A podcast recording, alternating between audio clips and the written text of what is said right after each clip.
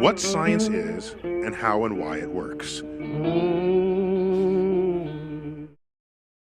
Господа, наука должна вам признаться. Изначально ваш эмбрион был женским. Фенотипически и физически так уж точно, хотя обычно говорят об индифферентной стадии. При спаривании каждый партнер передает ребенку 23 хромосомы, половину своей генетической информации. Из них одна пара хромосом определяет пол. У женщин две X-хромосомы, одна от матери и одна от отца, а у мужчин одна X, одна Y-хромосома. Генетически ваш пол определяется уже в момент зачатия, но Y-хромосома проявляет себя не сразу.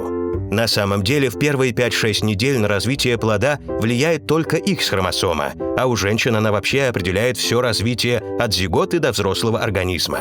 А что там с Y-хромосомой? После активации один из ее генов, известный как ген SRY, выполняет две функции – подавляет отдельные свойства X-хромосомы и через доминирование придает эмбриону мужские характерные черты. Яичники опускаются, становясь семенниками, а половые губы срастаются в мошонку.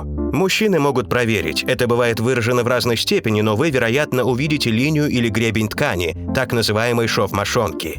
По мере развития новых слоев клеток кожа мошонки и пениса застегивается как молния. А что заменяет клитор? Да, это пенис. Если Y-хромосома по какой-то причине не активируется, у мужчины будет женский фенотип или физический облик.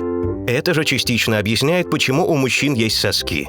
Они формируются до активации Y-хромосомы и гена SRY и остаются на всю жизнь. Но бюст у вас не вырастет. Сорян. Переведено и озвучено студией Верт Дайдер.